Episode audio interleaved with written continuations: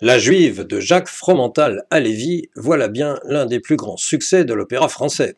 Créé à Paris en 1835, cet opéra a été représenté un nombre incalculable de fois. C'est l'opéra fondateur du genre du grand opéra à la française, avec les Huguenots de Meyerbeer, autre compositeur juif, et la Muette de Portici d'Aubert, compositeur dont on ne connaît plus guère que la station de RER. Mais revenons à Alévi. Né à Paris en 1799, petit-fils de rabbin et fils d'un juif de Bavière venu en France à la suite de l'émancipation des juifs par la Révolution, il se montre très jeune surdoué pour la musique. Il obtient le premier prix du conservatoire, le premier prix de Rome et compose au cours de sa vie 36 opéras et opéras comiques. Mais il faut bien dire qu'aucun n'aura atteint le dixième du succès de La Juive. C'est pourquoi l'Opéra Garnier a été inauguré en 1875 avec une représentation de la Juive, alors que Halévy était déjà mort. Halévy n'a écrit pratiquement que pour la scène, et en tout cas très peu de musique religieuse, en dehors d'un Mima Hamakim écrit à 20 ans et d'un Minha Metzar splendide qu'on retrouve souvent dans les concerts de musique liturgique juive.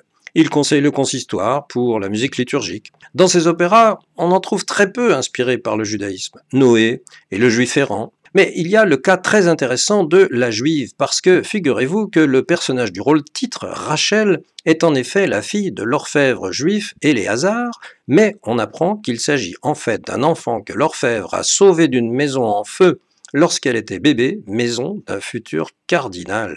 Alors, Rachel est élevée dans la foi juive, elle se sent juive, elle veut épouser un juif, mais pour certains, ça ne leur convient pas assez elle ne serait pas juive. Alors je ne vais pas entrer dans cette polémique, qui n'est pas nouvelle d'ailleurs, mais vous en conviendrez, il est assez cocasse que le rôle-titre d'un opéra qui s'appelle La Juive, écrit par un compositeur juif, puisse éventuellement être considéré par certains comme non juif. Et pour mettre tout le monde d'accord, je vais vous faire entendre un extrait de l'air le plus célèbre de cet opéra, Rachel Camp du Seigneur, que chante l'orfèvre Éléazar au quatrième acte.